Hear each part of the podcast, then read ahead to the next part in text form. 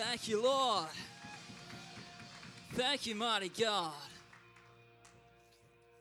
Awesome. Who's feeling good about being in the house this morning? Awesome. I love that song. How good is that song? I love that song and I, I love that tag because it declares declares the future. It speaks to the soul, and sometimes we need to speak to the soul about the future. We need to start getting some confidence in our lives. I love that. I know that I know that breakthrough is coming. By faith, we're going to see a miracle. I love it. Why don't we go back to it? Let's just do it, just quickly.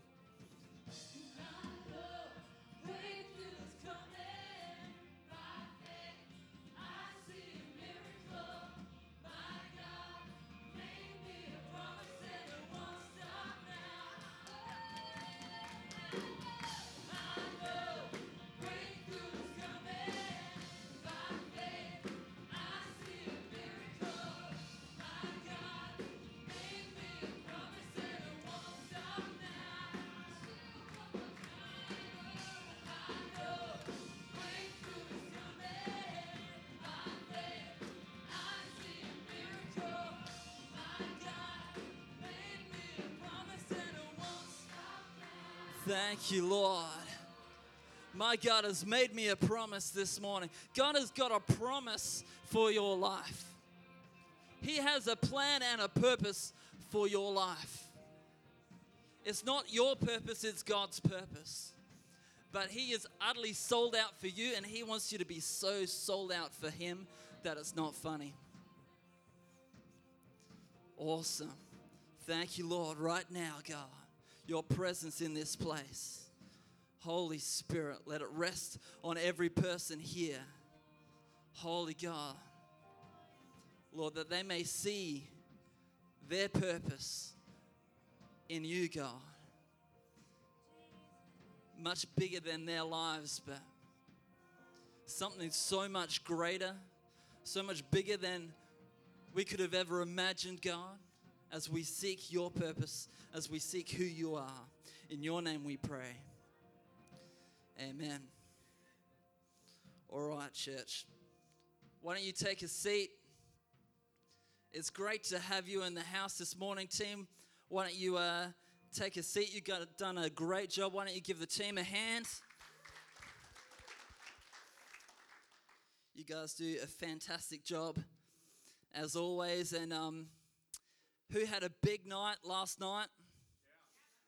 We, we, I was trying not to have a big night last night. You know, if you're um, getting ready for preaching on a Sunday morning, it's a good idea to get to bed early. Um, but I was just a little bit too excited. Um, and just like, I, th- I think it was a combination of just the football and preaching the next day and the election. Who gets excited about the election? I don't get so much excited, but I was a little bit intrigued to see what was going to happen. And then, and then our neighbors, they started a party. I don't know what time it started, but it felt like it was about 11 o'clock at night. They started partying hard. I don't know, maybe they were liberal fans, I don't know. But they were just part they were just getting rowdy. The music was blaring. We we just we was trying to lie in bed and just try to go to sleep and we couldn't do anything. We ended up getting the um, the portable speaker. We brought brought um, brought it into the brought it into the room. Yeah, that's what we did. We brought it into the room, and we thought we would just play some some nice music to just calm the thing down and block us out some of the sound. And tell you what, we, we tried a few things, but we settled on Emily Tomer's worship worship thing. What's it called? Emily Jane. Emily Jane worship. Emily Jane Worship. So shout out to Em because you helped us get to sleep last night. If it wasn't for that, then I would just be like, what's going on? As it was, it was about 12:30 by the time I think we actually nodded off. So, but thanks, Em. Shout out to you. Your team do a great job. And uh, also, if you want to get to sleep, Emily Jane Worship. It's um, that's the way. Awesome. So um, Take it as a compliment. Absolutely. So I'm super excited to be here. Um, life is good at the moment. The life, there's, there's lots of stuff happening in, in my life. One of the big ones is the Parkside move. Yeah, woo. Yeah, woo. Yeah, woo. It's awesome. We're so excited. We've been having some interest days, which have been um, just fantastic. Our last one was awesome. If you know people down there that just want to hang around some great people and get to know God, let them know about us. Like, get them, get them in touch with Simon and Georgia, get them in touch with us, um, get them in touch with the Interest Day, or we're having connect groups. They're flipping awesome. Our last one is was just off the chain. I think we had like 20 people um, at our house. We need a bigger house, or we need to have more connect groups. I think so. Um, it's it's just uh, it's really good. One of the great things that I love about uh, well, it's at, at, at my place, but I think we had a couple of connect groups, um, and I just felt like there was something missing. You know, when there's something missing, and you just need to, you need to find what that missing piece is and brought it in, and and I found I realized it was a spirit that was missing from our connect groups, and it was this spirit. It was the spirit of competition. Who knows? You need the spirit of competition the anointing of competition in your connect group. So I thought there's one way to resolve this, and it was to get my ta- the table tennis table from my parents' place and bring it into our connect group. And I tell you what, the spirit of competition is alive and well in connect group. It's awesome. If you know me for a long time, you know that I just thrive off competition. I love it. I get an energy from it. Yeah, a little bit, a little bit.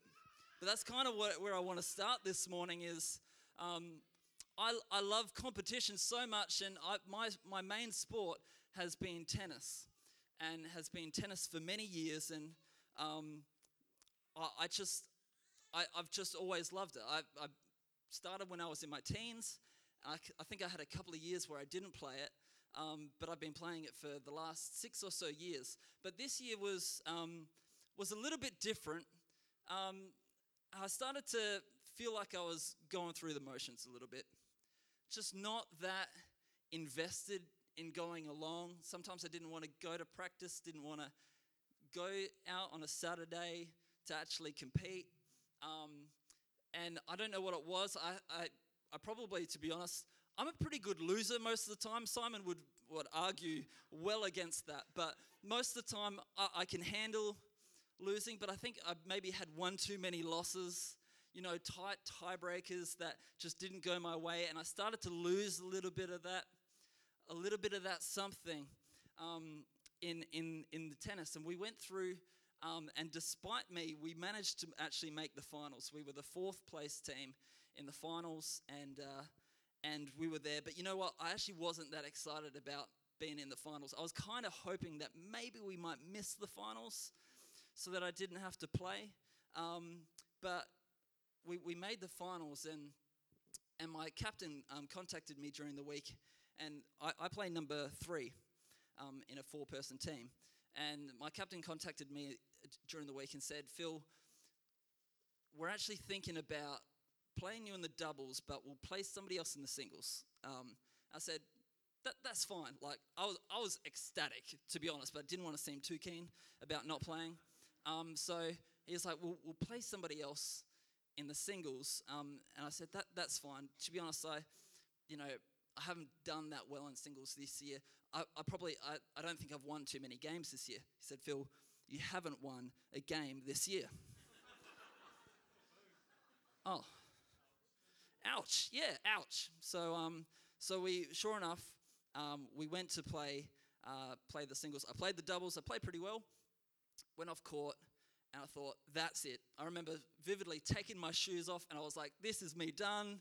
Like, this may be my last game um, for the season, and, and that was just really refreshing.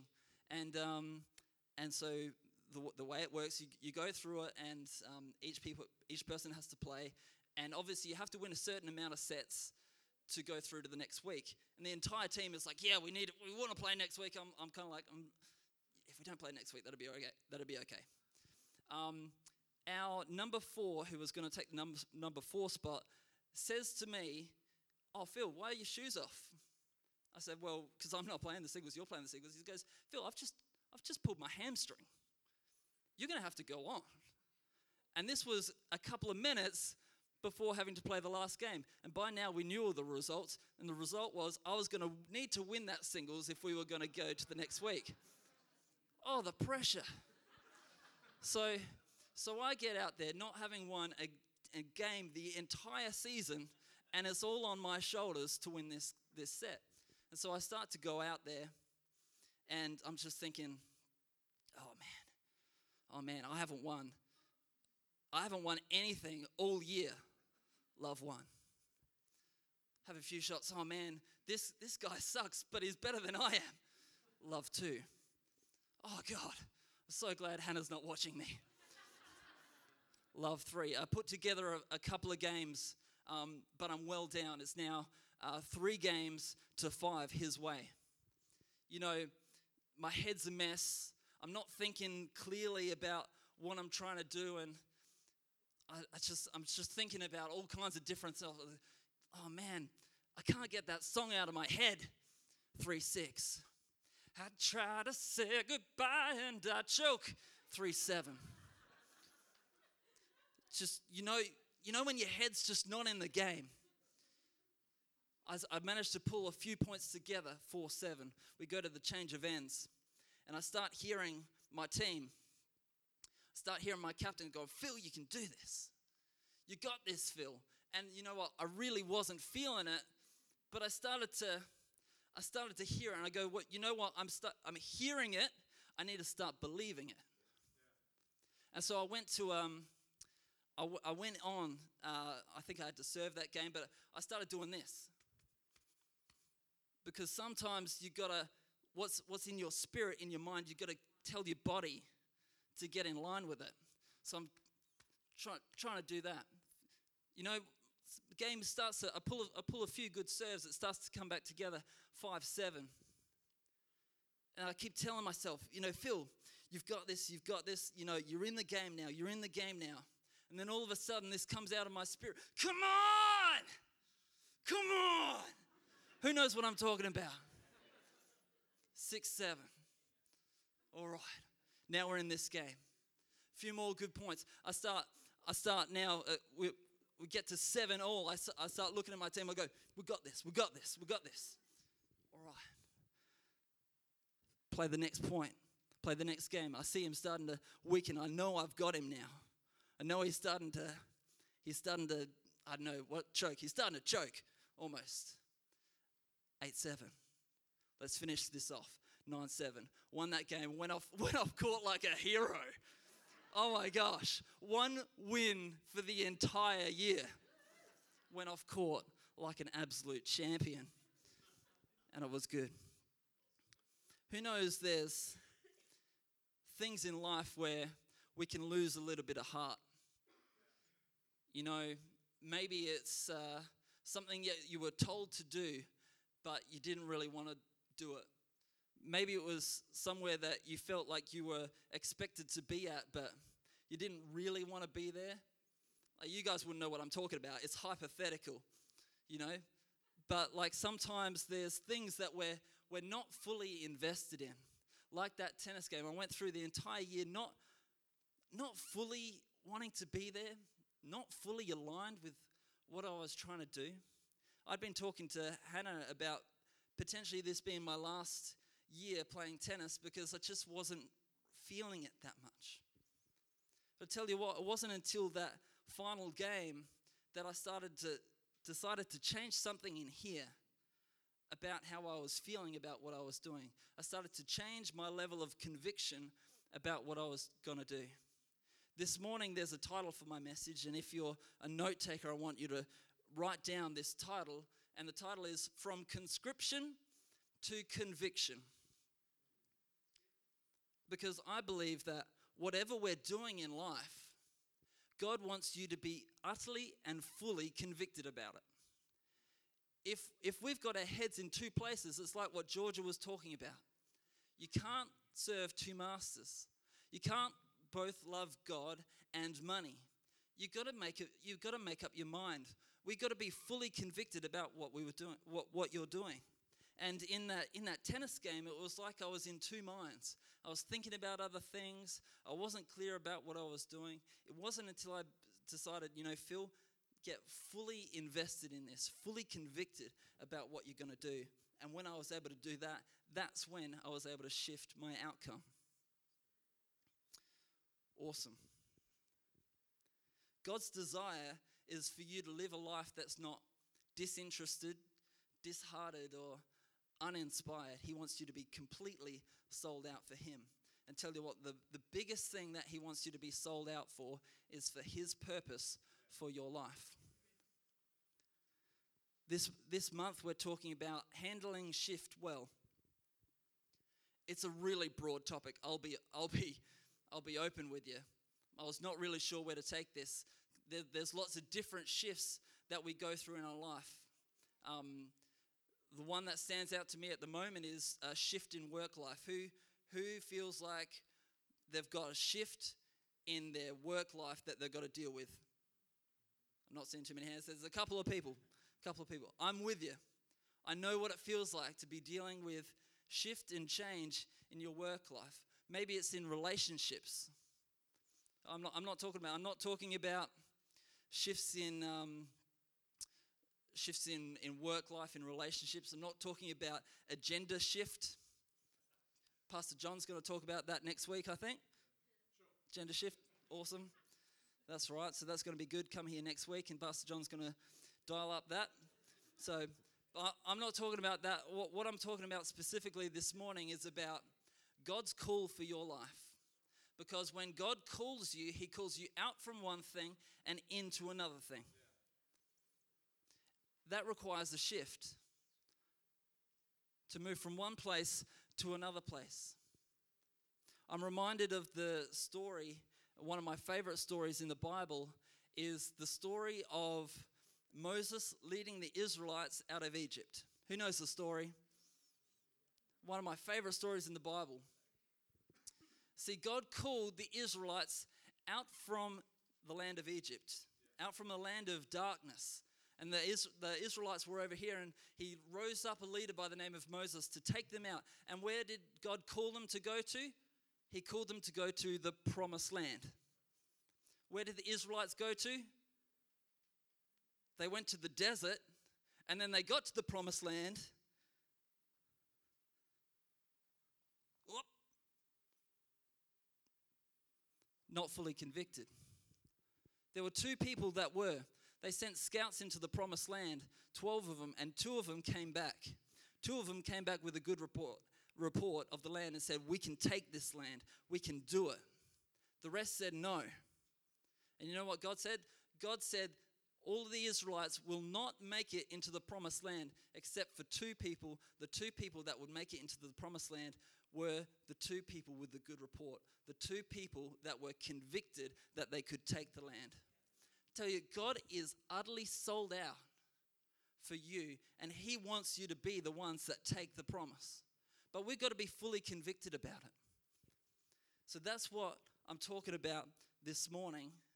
But what does the Bible have to say about being convicted. Well, fortunately, that's what I'm going to tell you this morning. And we're going to start in the book of James. So if you got your Bibles, flip open to the book of James. I love James because Jimmy knows how to tell it how it is. Who knows that? The book of James, it's so black and white that it's ridiculous. Sometimes James can be so black and white that it's almost um, contentious for us as um, sort of Western people today. It's almost uncomfortable to think of God as so black and white. But I tell you what, when it comes to the purpose of God in your life, God is so black and white about it that it's ridiculous. He, like, anything less than completely sold out for your purpose he, he doesn't want a part of it. He wants you to be completely sold out for your purpose. So, what do we read in, in James 1, verse 21 to 24? And this is about being fully convicted about the purpose of God. He says this Therefore, get rid of all moral filth and the evil that is so prevalent. That, that's, that's not part of my verse, but if you've got moral filth, just get rid of it. If you're taking notes, it's just like a side note moral filth, just get rid of it. The moral filth and the evil that is so prevalent, and humbly accept the word planted in you, which can save you. I love the idea that God has planted a seed in, our, in, our, in us, and it's the word of God. He's planted something in you and me by the word of God that has the power to save us. And then he says this Do not merely listen to the word and so deceive yourselves. Do what it says. Anyone who listens to the word but does not do what it says is like someone who looks at his face in a mirror and after look, looking at himself goes away and immediately forgets what he looks like. When I when I read that I started to realize that there's a really good reason why James uses the imagery of looking at yourself in a mirror and forgetting what we look like. Because when we look at the Word of God, the Word of God is not just a list of good things, not just a list of stories, but it's actually instructions about how we are to live our lives. It's actually instructions telling us this is God's purpose for your life. This is how God wants us to look. It's instruction for as a Christian to live a, to live according to God's purpose. And the more we realize that, it's like looking at a picture of ourselves. It's like looking at a picture of how God wants you to be. But when we hear the word or read the word and don't do what it says, it's like we've looked at that picture and gone, "Oh, that's all well and good. That's that's great, but I'm I'm going to go over here." It's like we forget it's like we forget what we look like. It's very powerful stuff. In Romans, um, uh, uh, this is just an example that I was reading through the other day. Just an example of the sort of things that the Bible talks about is in Romans 12, 9 to 13. I'm Just getting there. This is what it says in Romans 12, uh, 9 to 13. This is just an example of the sort of thing um, that the Bible, the Bible says about. Oh, where am I? Oh, I'm in the wrong one. Romans 12. Okay, this is what the Bible says uh, about us living according to his purpose. He says, Love must be sincere, hate what is evil, cling to what is good. Be devoted to one another in love. Honor, another, honor one another above yourselves. Never be lacking in zeal, but keep your spiritual fervor serving the Lord. Be joyful in hope, patient in affliction, faithful in prayer. Share with the Lord's people when in need. Practice hospitality. That's like a whole bunch of different instructions, but they're all instructions about how to live a life, how to live a life as a good Christian. It's a picture of how God wants you to live your life. Now, there's a lot in there. Maybe just start with one thing. Maybe it's just start with uh, hate what is evil, cling to what is good or be devoted to one another. But start somewhere because this is instruction about how to live a good life according to God's purpose. And when we look at it, it's like looking at an image of ourselves, the way God wants us to be. It's like that analogy that I started with in playing tennis last year. I used to know how to, well, before this year, I used to know how to play tennis really well. It was like muscle memory. I'd go out there, I knew exactly what I was doing throw the ball, hit the ball like this. I just knew it. But it started to, I started to lose that conviction, and suddenly everything started to fall apart a little bit. I needed to get my heart back right.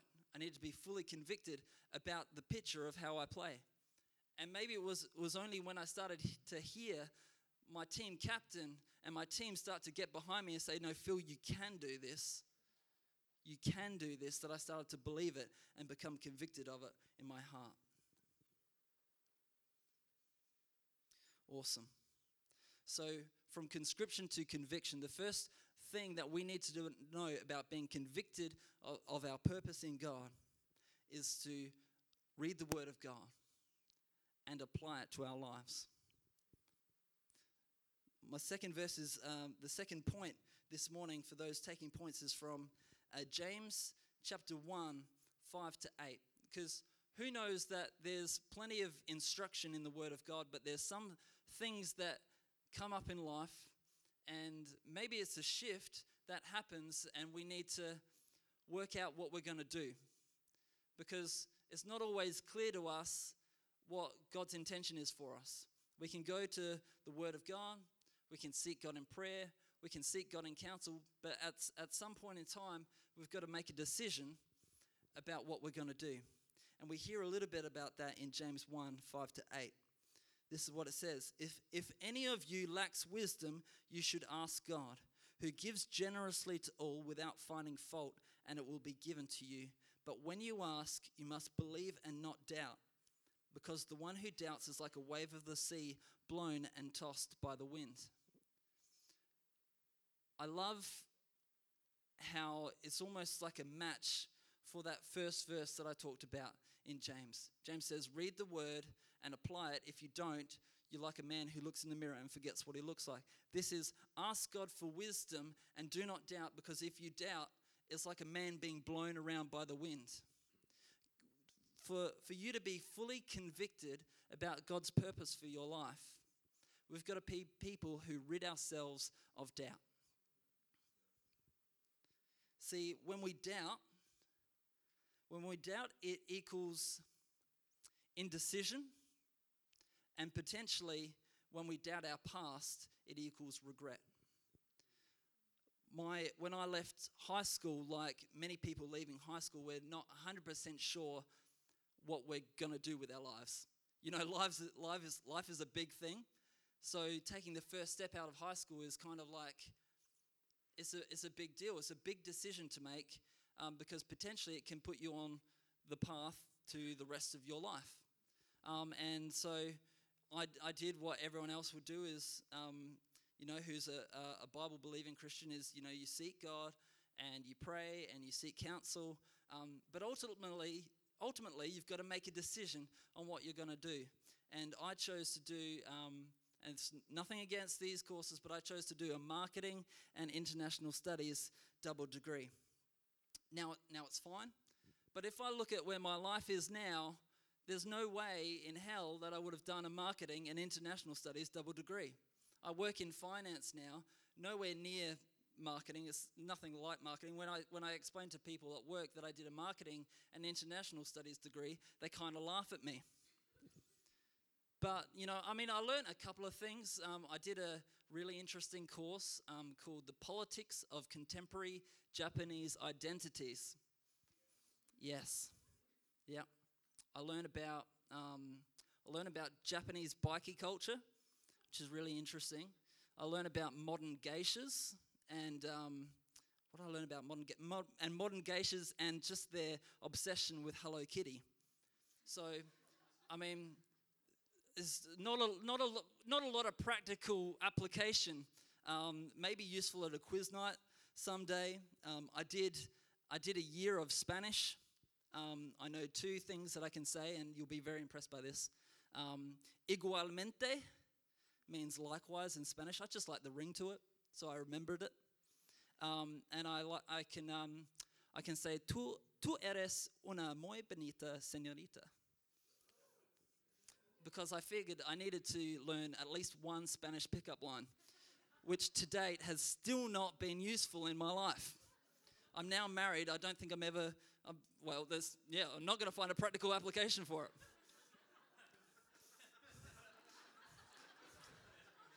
well, I tell Hannah that sometimes she's like, I feel is, is not, it just doesn't work, does it? Yeah. See. See. Yeah. See, I really, I can't, I can't even just imagine what a Spanish person would talk like. I, I just, I just don't know. So that that double degree, you know, it wasn't really useful at the time. I, I, I spent a couple of years afterwards just just floating about. It was, I think it was the third year of my university degree that the global financial crisis hit, and they marketing was just off the table. So it was just like there was just no hope. I finished the degree um, because you know I started something, I decided to finish it. I tell you what, now, even though the degree is not relevant to what I'm doing now, it still has value. It still has some practical application. But the thing is, if we live a life of doubt, so at the time I didn't doubt the decision that I'd made, but if, if I live in a life of doubt post that thing, doubt about whether that was the right decision that I make, then I'm going to live in a place of regret. God doesn't want you to live in a place of regret. He wants you to be fully convinced about what you're going to do. I think um, Tim in his in his um, communion message. Where's Tim? Is, is he? He's out. He's gone. He's gone. Tim, you were awesome. Oh, how good was Tim? Give Tim a round of applause. you can pass on the round of applause. He was really good. But he, he said um, uh, he, he referenced Romans 8, uh, verse 23, about being fully convinced about your salvation. Paul says, I am fully convinced that um, neither, neither life nor death can take away uh, from, from, basic, from God's promise for his life. We need to be fully convinced about what we do in life. Not torn one way or the other, not halfway between, but fully convinced. I love um, uh, in Romans 14, um, uh, Paul talks about uh, some conflict that's going on in the church. And specifically at the time, it's not something that's really contentious now, um, but back then, it was contentious to eat certain types of foods. And Paul says to himself, he goes, I am fully convinced that it doesn't matter a rat's behind what food you eat. But if it does to you, then be fully convinced of that. You know, Paul says it, sometimes it doesn't even matter what decision you make, but be fully convinced of it. In doing some reading, I um, about that topic of being fully convinced, I came across an article that was, uh, I think it said, Is it okay to kiss before marriage? I thought that's way more interesting than anything I've got to say this morning. So I, so I started reading about it. Um, you, know, you know what? It's not something that's contentious in our church. John's going to cover the contentious issues next week, so get along to that. so, um, so yeah, but I was reading about that, and you know, you know what? It's not something that's contentious for me. I think I made Hannah wait long enough as it was. If I waited any longer, then maybe we wouldn't be married today. But if you're convinced that it's not okay to kiss before marriage, then be fully convinced about it. Because that's what the Bible says. He wants you to be fully convinced. There's some things that are uh, rock solid about what God says about living your life, but there's some things that it might not really matter one way or the other, but be f- fully convinced about what you're doing. If we're going to be fully convicted of the purpose of God, we've got to be fully convinced and not doubt about the decisions that we make. All right. Point number three is you must know that God has chosen you for a purpose.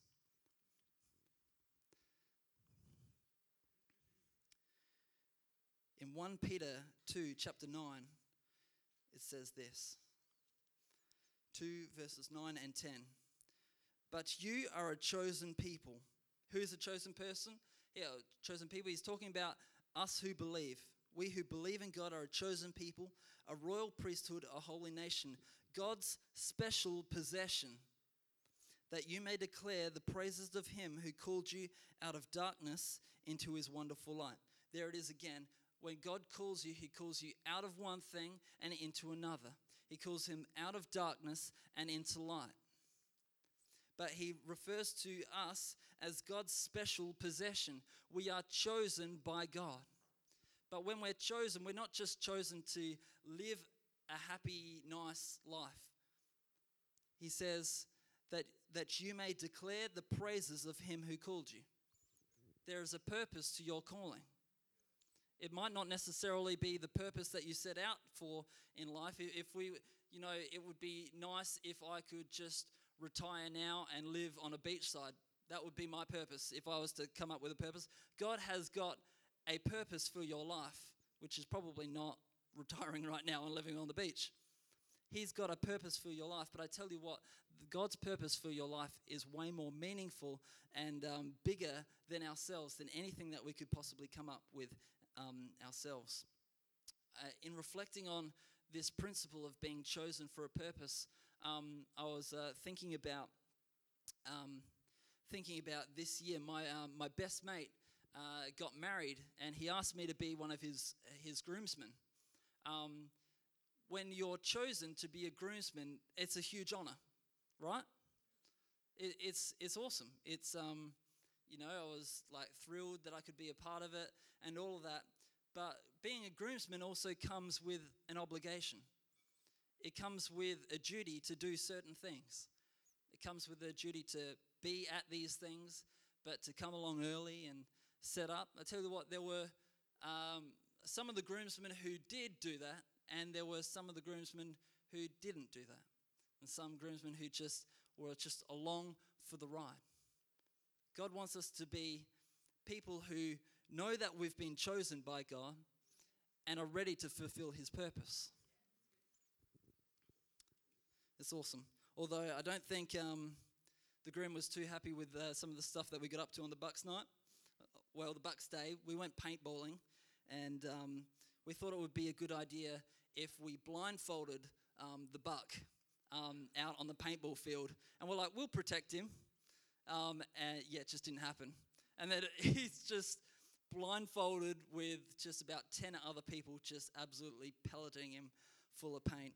And uh, I think he's still got the bruises um, to show for it. So, um, yeah, so sometimes we don't always get it right.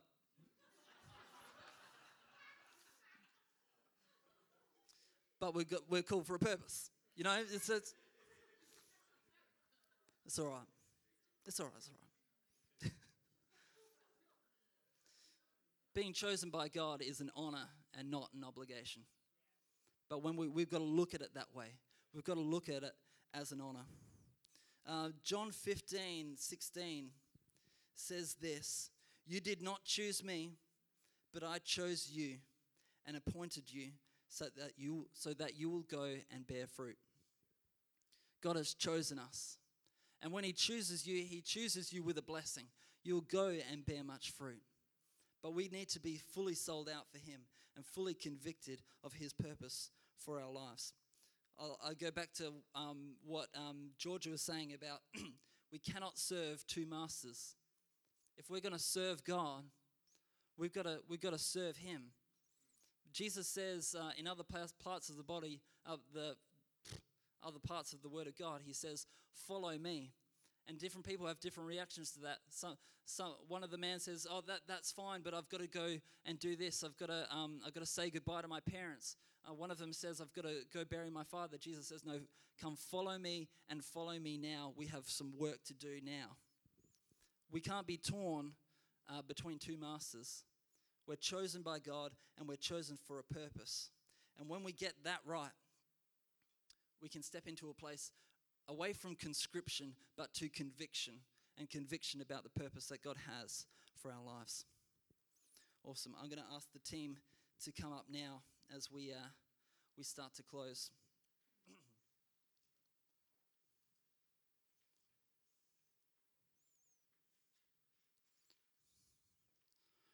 So I've spoken a lot about being convicted of God's purpose for your life, which is all well and good. Like I've, I've spoken about, God's word is instruction of how to live according to how God wants us to, um, to live to fulfill his purpose. I've spoken about not doubting and being fully convinced about what we're doing. I've spoken about serving God he chooses us for a purpose, so we need to serve God and serve His purpose.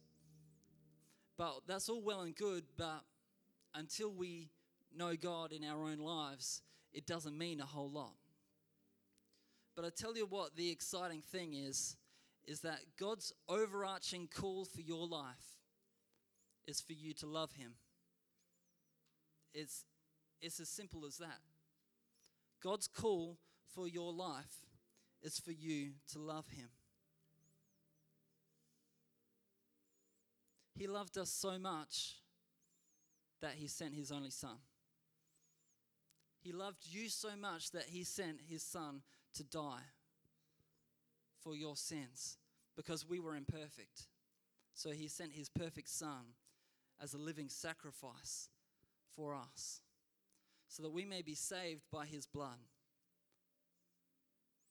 And, and God says, well, the Bible says that we need to be fully convinced of our salvation through him. But that fully that conviction can only come with knowing God. So this morning is going to be an opportunity if you don't know God to get to know him. Because we, we need to get to know him if we're going to know the true purpose for our lives.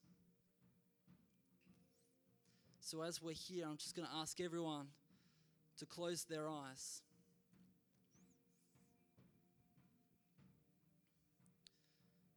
Thank you, Lord. Thank you, God, your presence here.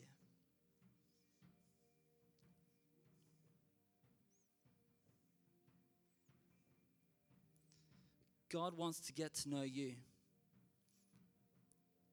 If you haven't, I'm going to ask a question in a few moments. One question is going to be for those if you haven't ever made a decision to get to know God. He wants you to make that decision this morning. It's an opportunity to step into a relationship with God. I'm going to ask a second question after that, which is for people if you felt like you've drifted away, you had made that connection to God, but you feel like you've come apart. And what I'm going to do when I ask those questions is I'm going to ask you to raise your hand. And you might go, Why do I have to raise my hand? It's because sometimes the body is the last thing to give way. Sometimes we made a made a commitment in our heart and in our head, but our body needs to commit as well. God wants your full self, fully convicted, fully convinced, fully sacrificed to Him, fully given over because of what He's done to us, done for us. So this morning, right now, if you're here this morning and you haven't made a decision to get to know God, I'm just going to ask you to raise your hand right now in this place.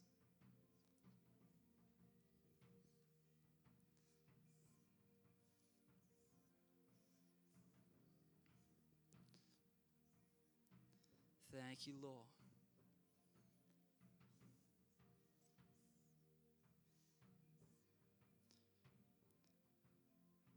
I don't know where each of us are at this morning.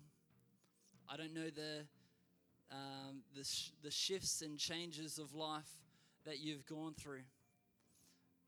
But I know that God says that it's not too late for us to come back to us, come back to Him. It's never too late.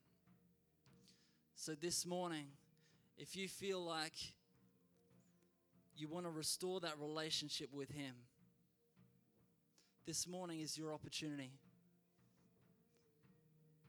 If you're here this morning and you want to come back to Him, I'm just going to ask you to raise your hand right now. Thank you, Lord.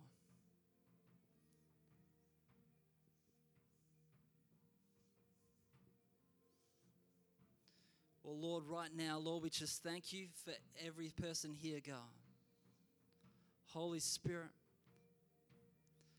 Lord, I just pray that as they go away from this message, that it's not going to be something that goes in one ear and out the other ear, but rather it's something that is heard and applied to their lives. Lord, I pray that each person this morning is going to be convicted of God's purpose in their life. Lord, as they uh, seek you, as they pray to you, Lord. Lord, I pray that you reveal to each one of us your purpose clearer than ever before. In your name we pray. Amen. Awesome. Who feels like we've done some good business this morning? Awesome. Well, we're back here for the 11 o'clock. It's going to be great. Uh, but between now and then, why don't you grab a coffee, go catch up with somebody that you haven't spoken with before? Be good. Awesome. We'll see you soon.